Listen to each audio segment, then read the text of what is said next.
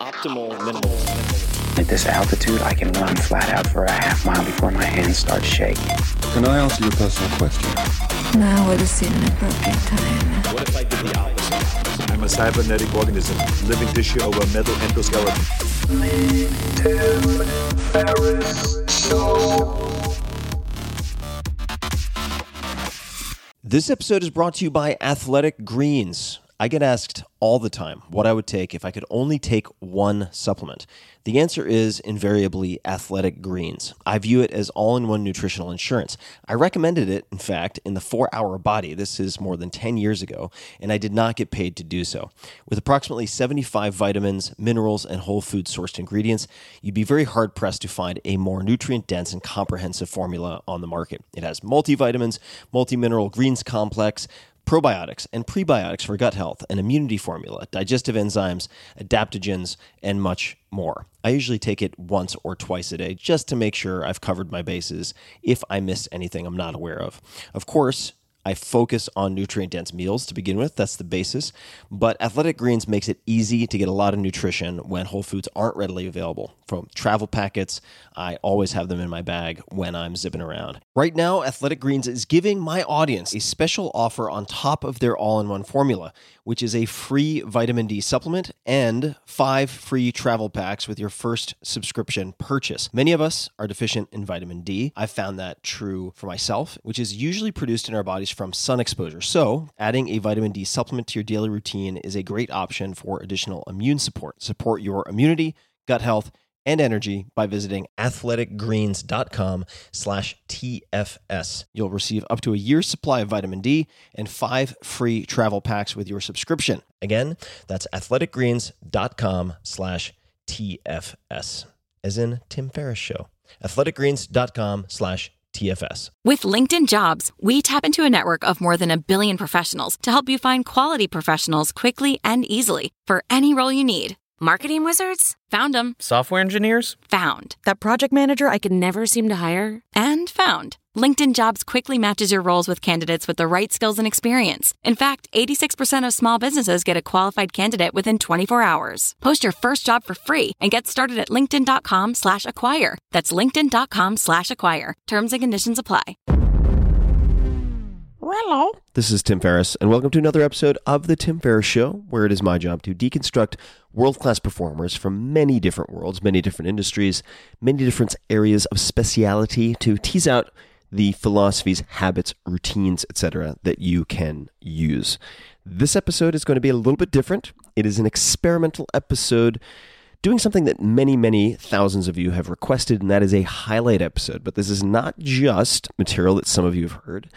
This is cherry-picked to highlight the information that I have most applied to my own life, A, and B, it includes some of my own commentary for those of you who are interested.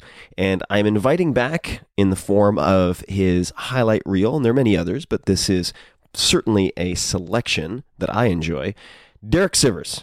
Derek Sivers, who can be found on Twitter and Facebook at Sivers, S I V E R S. He has many, many golden nuggets at sivers dot org.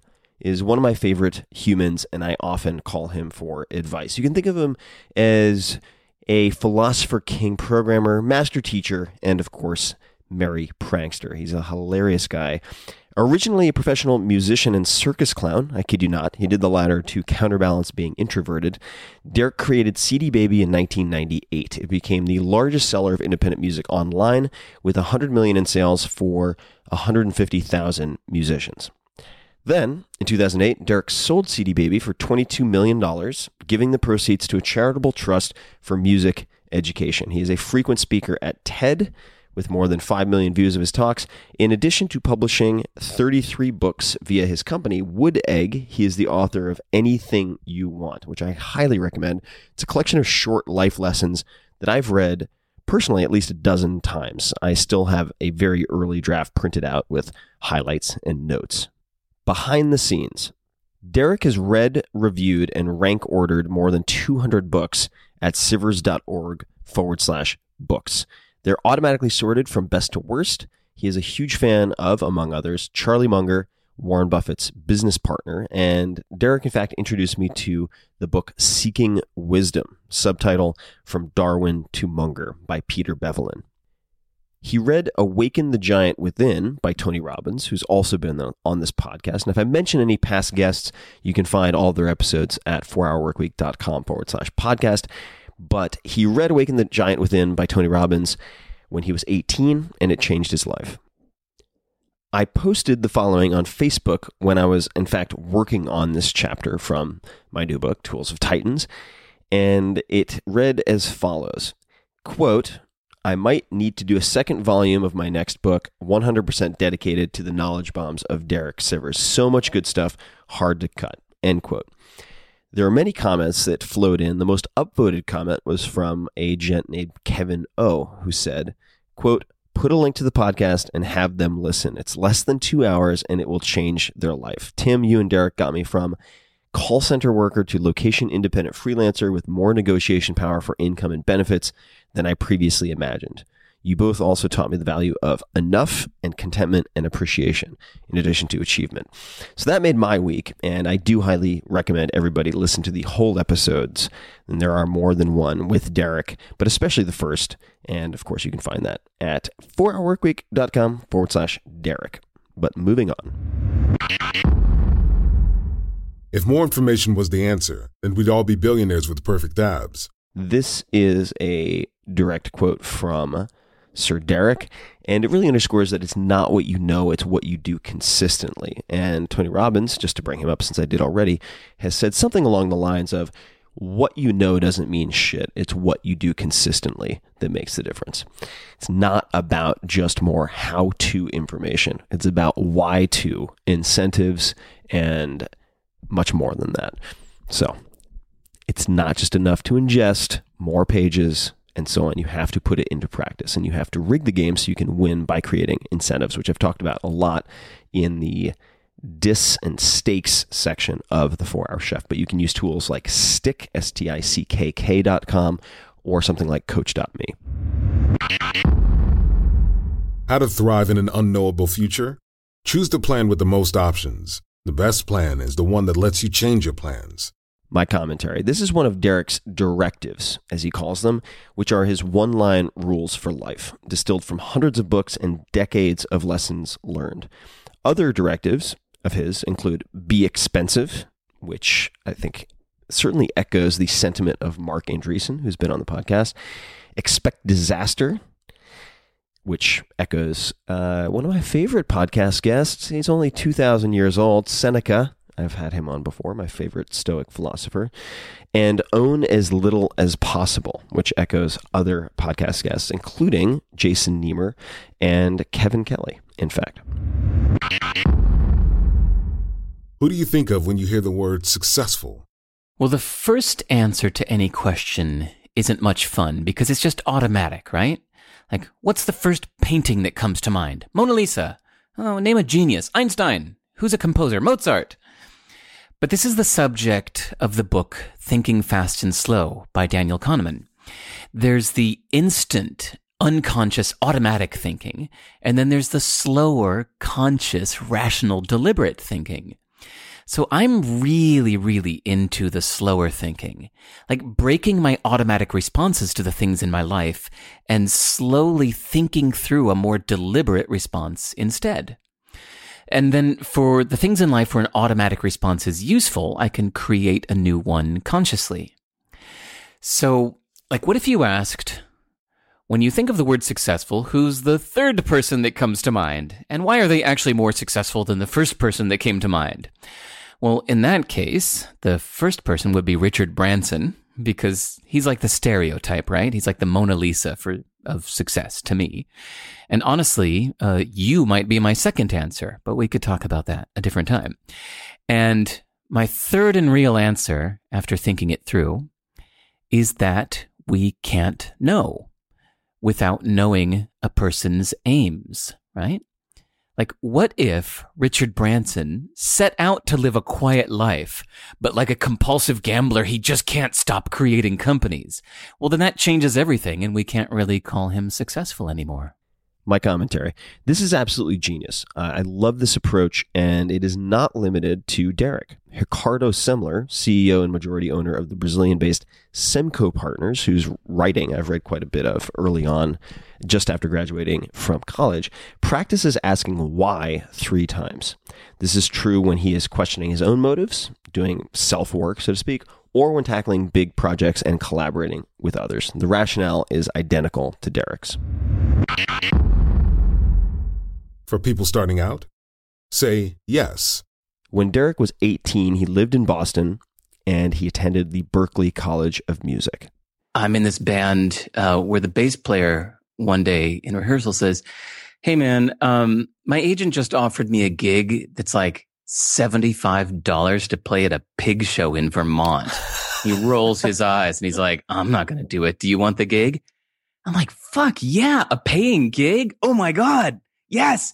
So uh, I took the gig to go up to Burlington, Vermont. And I think it was like a, you know, fifty-eight dollars round trip bus ticket. And I get to this pig show in Vermont. I strap my acoustic guitar on and I walk around a pig show playing music, and uh, did that for like three hours, got on the bus home. And the next day, the booking agent called me up and said, uh, hey, so, uh, yeah, you did a really good job at the pig show. We got good reports there. Um, wondering if you can come play at an art opening in Western Massachusetts. Uh, I'll pay you seventy-five bucks again. I said, yeah, sure. So same thing. I took the, you know, like a sixty dollar bus out to Western Massachusetts, got seventy-five bucks for playing at an art opening. And the agent was there and he was impressed. And so he said, hey, look, I've got this circus, uh, and the previous musician just quit. So we really need somebody new. And I really like what you're doing. So There's a, about three gigs a week. I can pay you seventy-five bucks a gig. Uh, they're usually Friday, Saturday, Sunday.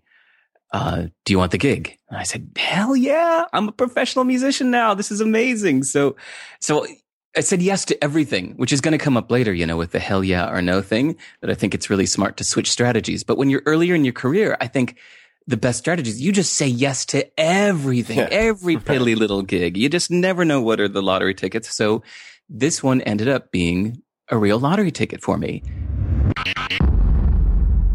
The standard pace is for chumps. Kimo Williams is this uh, large black man from Hawaii that uh, was a musician that attended Berklee School of Music and then stayed there to teach for a while. And so what he taught me in four lessons got me to graduate Berklee College of Music in half the time it would take. And here was his thing. He said, the reason I wanted you to like study with me for a bit. He said, I know you only have like eight weeks before you go to school. He said, I think you can graduate Berklee School of Music in two years instead of four. Um, he said, the standard pace is for chumps. This- I should get a t-shirt made. That's yes, says that. I know. That's, this is like totally Tim Ferriss stuff, right? This is like, I can't believe we hadn't talked about this before, that he's the one at the age of like seventeen, eighteen got me into this mentality. He said, where the standard pace is for chumps. That's, the school has to organize its curricula around the lowest common denominator so that um, almost nobody is left out. Mm. So they have to slow down so that everybody can catch up. But he said, you're smarter than that, or anybody can be smarter than that if they want to be. So you can go as fast as you want. And here's how. Uh, and so he sat me down at the piano. He said, okay, what do you know about music theory? I said, well, I don't know. Let's find out. And he, you know, he just asked me a few of these music questions. Like, okay, what, how does a major scale go? Da, da, da, da, da, right? Okay. Show me the tritone. Do you know what a tritone is? Okay. Play me a tritone in the C major scale. I'm like, uh, uh, uh okay. B and F. He said, okay. Now, uh, how can you take that and what other chord can you make from B and F? He said, okay, that's called the substitute chord. Now, what is a resolution? We realized, and he was just like, boom, boom, boom, at this kind of pace. He was doing all this music theory stuff with me. It was so intense. And I was like, I had all this adrenaline, like a video game. I was like, this is amazing. Okay, keep going. I said, okay, do that, and this, and this. And that was like a two-hour lesson that went at that kind of pace. And then he dumped a bunch of homework on me. He said, okay, now go home tonight and take this big book of jazz standards. Find me all the two-five substitutions or uh, two-five closures. Now substitute chords for that and then come back next Thursday and we'll do this again. So we did that for like four Thursdays in a row. And sure enough, what he taught me in four two-hour sessions was basically like two years of Berklee College of Music. He compressed it into four lessons. Wow. So, so that when I showed up to my first day of Berklee, I tested out of the first few years of classes just thanks to him. And then he even taught me a strategy. He just he offhand mentioned, he said, you know, I think they might still have a rule in place where uh, those other required courses, you know, that you have to take to graduate. He said, I think you could pretty much just buy the books for those and then contact the department head and just take the final exam to get credit. Don't be a donkey. What advice would you give your thirty-year-old self? My advice to my thirty-year-old self would be, um, don't be a donkey. And what does that mean? Well, I meet a lot of thirty-year-olds that are trying to pursue many different directions at once, but not making progress in any, right? And then, or, or they get frustrated that the world wants them to pick one thing because they want to do them all. And I get a lot of this frustration, like, but I want to do this and that and this and that. Why do I have to choose? I don't know what to choose. But the problem is, if you're thinking short term, then you're acting as if you don't do them all this week, that they won't happen. Mm-hmm. But I think the solution is to think long term, to realize that you can do one of these things for a few years and then do another one for a few years and then another. So what I mean about don't be a donkey is you've probably heard the fable about, I think it's Buridan's donkey, who it's a, a fable about a donkey that is standing halfway in between a pile of hay and a bucket of water. And he just keeps looking left to the hay or right to the water, trying to decide hay or water, hay or water. And he's unable to decide. So he eventually falls over and dies of both hunger and thirst. So the point is that a donkey can't think of the future. If he did, he'd clearly realize that he could just go first drink the water and then go eat the hay. Mm-hmm. So my advice to my thirty-year-old self is don't be a donkey, that you can do everything you want to do. Mm-hmm. You just need foresight and patience. Business models can be simple. You don't need to constantly pivot. Derek tells the story of the sophisticated origins of C D Baby's business model and pricing. So I was living in Woodstock, New York at the time, and there was a cute, tiny little record store in town that sold consignment C Ds on the counter of local musicians. So I walked in there one day and I said, hey, um, how does it work if I want to sell my C D here? And she said, well, you set the selling price at whatever you want. We just keep a flat four dollars per C D sold, and then just come by every week and we'll pay you. So I went home to my new website that night and I wrote, you set your selling price at whatever you want. We just keep a flat four dollars per C D sold and we'll pay you every week. And then I realized that it took about forty-five minutes of time for me to set up a new album into the system, because I had to, you know, lay the album art on the scanner and Photoshop it and crop it and then fix the, the musicians' spelling mistakes in their own bio and all that kind of stuff.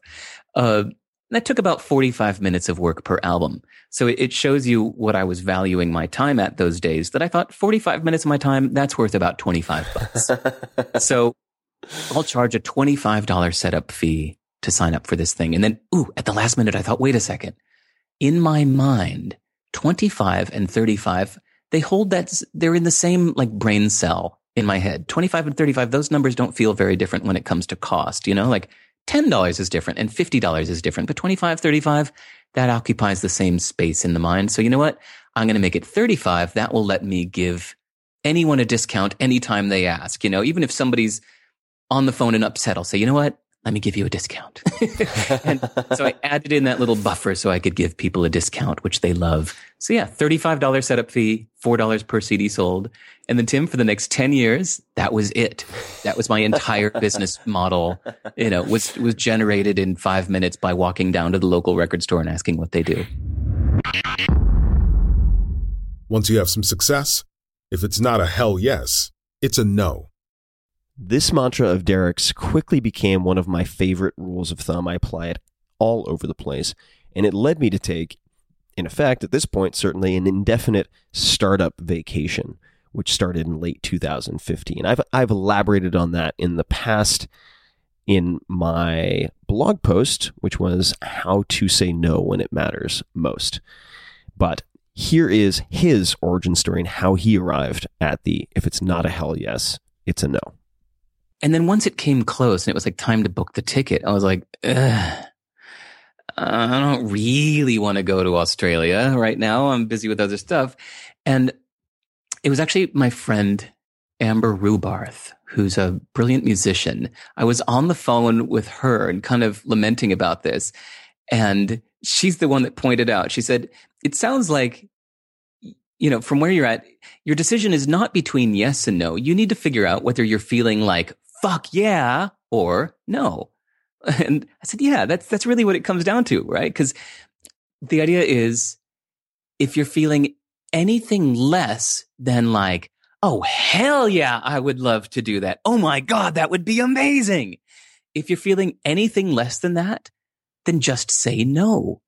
Because most of us say yes to too much stuff. And then we let these little mediocre things fill our lives. And so the problem is, when that occasional big, oh my God, hell yeah thing comes along, you don't have enough time to to give it the attention that you should, because you've said yes to too much other little half-ass kind of stuff, right? So once I started applying this, uh, my life just opened up. Busy equals out of control.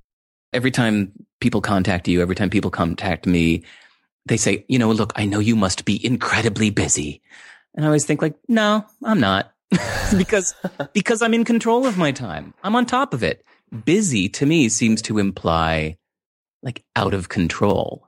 You know, like, oh my God, I'm so busy. I don't have any time for this shit. That's, to me, that sounds like a person who's got no control of their life. My commentary. Lack of time is lack of priorities.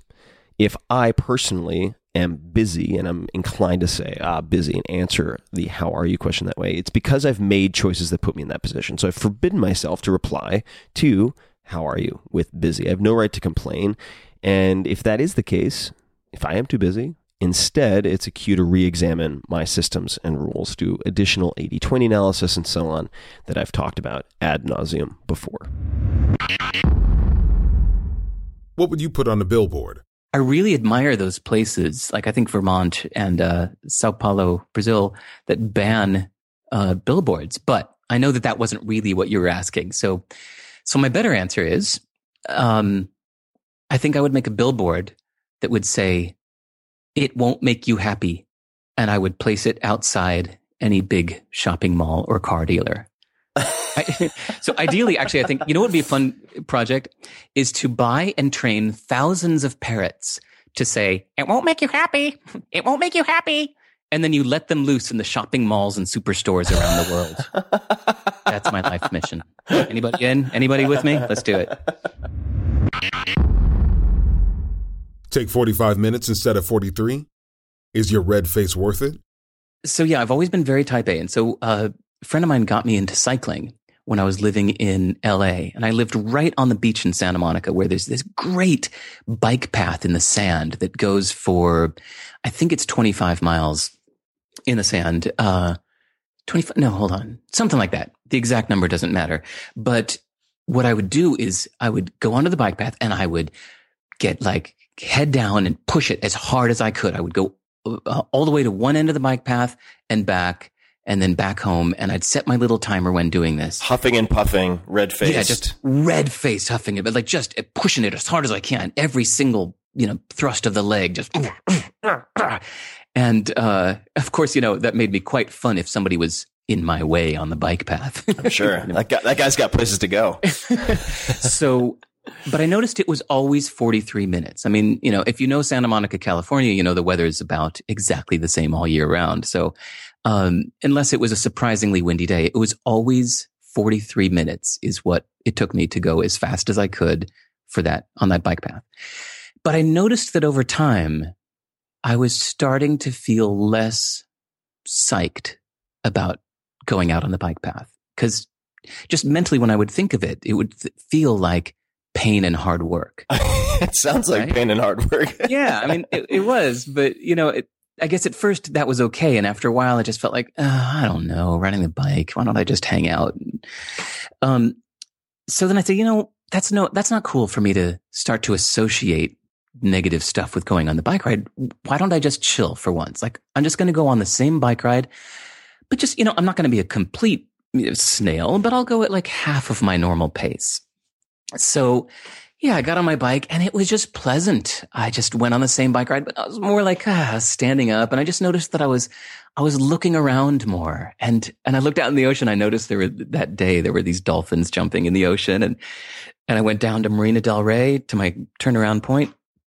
And, um, oh no, actually it was when the, the, breakers at Marina Del Rey, there was a penguin that was flying above me. I was like, no way. I looked up. I was like, hey, a penguin. And he shit in my mouth. I was, like, bleh, bleh. Was it a penguin or a pelican?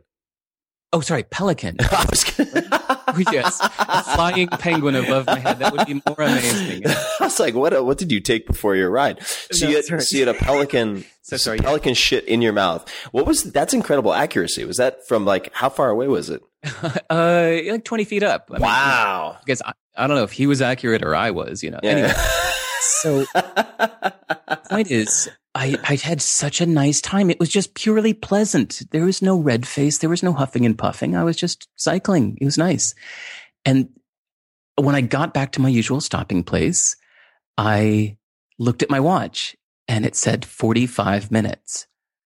And I was like, no way. How the hell could that have been forty-five minutes as compared to my usual forty-three? It's like, there's no way. But yeah, it was right. forty-five minutes. And that was like a profound lesson that I think changed the way I've approached my life ever since.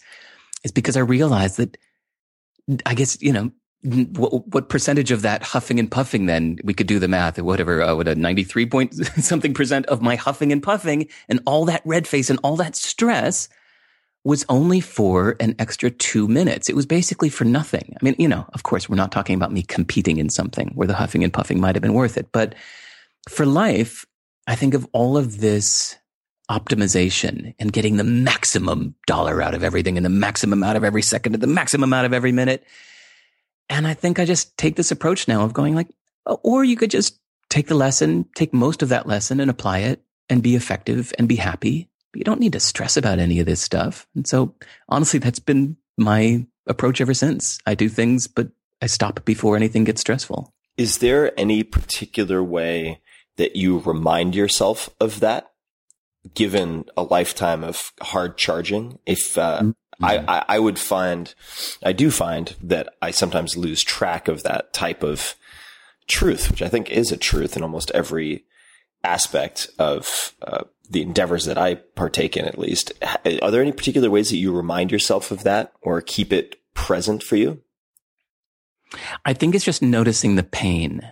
I, I luckily I live in a world where I, there's more psychic pain than physical pain, right? So you have to notice the psychic pain that you're feeling, um, of whether it's doing things you don't want to be doing and feeling the, the pain and regret of that or the frustration. Just when you notice this internal, that always, that's my cue. That I treat that like physical pain of, like, what am I doing? What I need to stop doing that thing that hurts. What is that? And it usually means that I'm just pushing too hard or doing things that I don't really want to be doing because I was asking the wrong questions and uh, following the wrong, yeah, following the wrong path, the wrong outcome.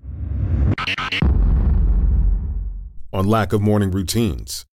Not only do I not have morning rituals, but there's really nothing that I do every day, except for, you know, eating or some form of writing. But here's why. Uh, I get really, really, really into one thing at a time. For example, uh, a year ago, I discovered a new approach to programming my PostgreSQL database that made all of my code a lot easier. So I spent five months, like every waking hour, just completely immersed into this one thing. I would bounce out of bed at five in the morning and programming S Q L code for like nineteen hours from five a.m. till midnight. You know, I'd stop maybe an hour or two a day to go for a run or talk on the phone with a friend. But after five months, I finished that project. So I took a week and I went hiking in Milford Sound in New Zealand, totally offline. But when I got back from that, I was so like Zen nature boy that I spent the next couple weeks just reading books outside. What's something you believe that other people think is crazy? Oh, that's easy. I've got a lot of unpopular opinions. I believe alcohol tastes bad, and so do olives. I've never tried coffee, but I don't like the smell. I believe all audiobooks should be read and recorded by people from Iceland because they've got the best accent. I believe it would be wonderful to move to a new country every six months for the rest of my life.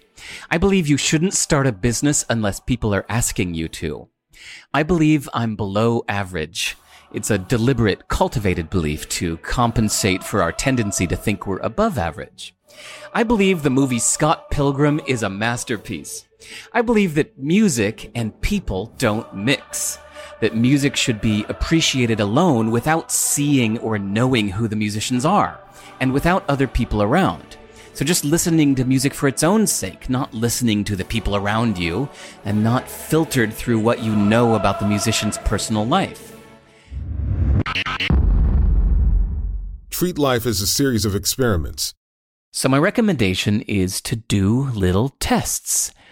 Like, try a few months of living the life you think you want, but leave yourself an exit plan, being open to the chance, the big chance, that you might not like it after actually trying it.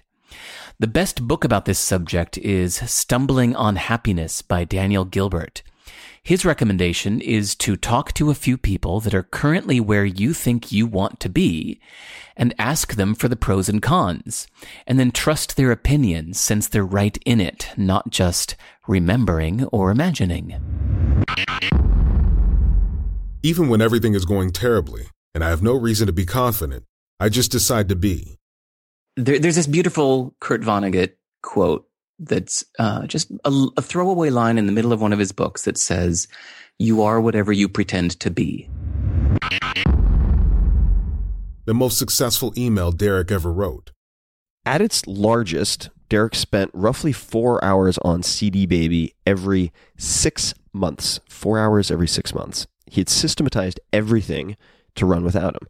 Derek is both successful and fulfilled because he never hesitates to challenge the status quo, to test assumptions, to question legacy belief systems or any type of system, really, that others are saying he should use. It doesn't have to take all that much to test these assumptions or to do a lot with a little. And the following email, which is a his most successful email he ever wrote, illustrates this beautifully. And I'm going to read what he has written about it and the email itself. Enter Derek. When you make a business, you're making a little world where you control the laws. It doesn't matter how things are done everywhere else. In your little world, you can make it like it should be.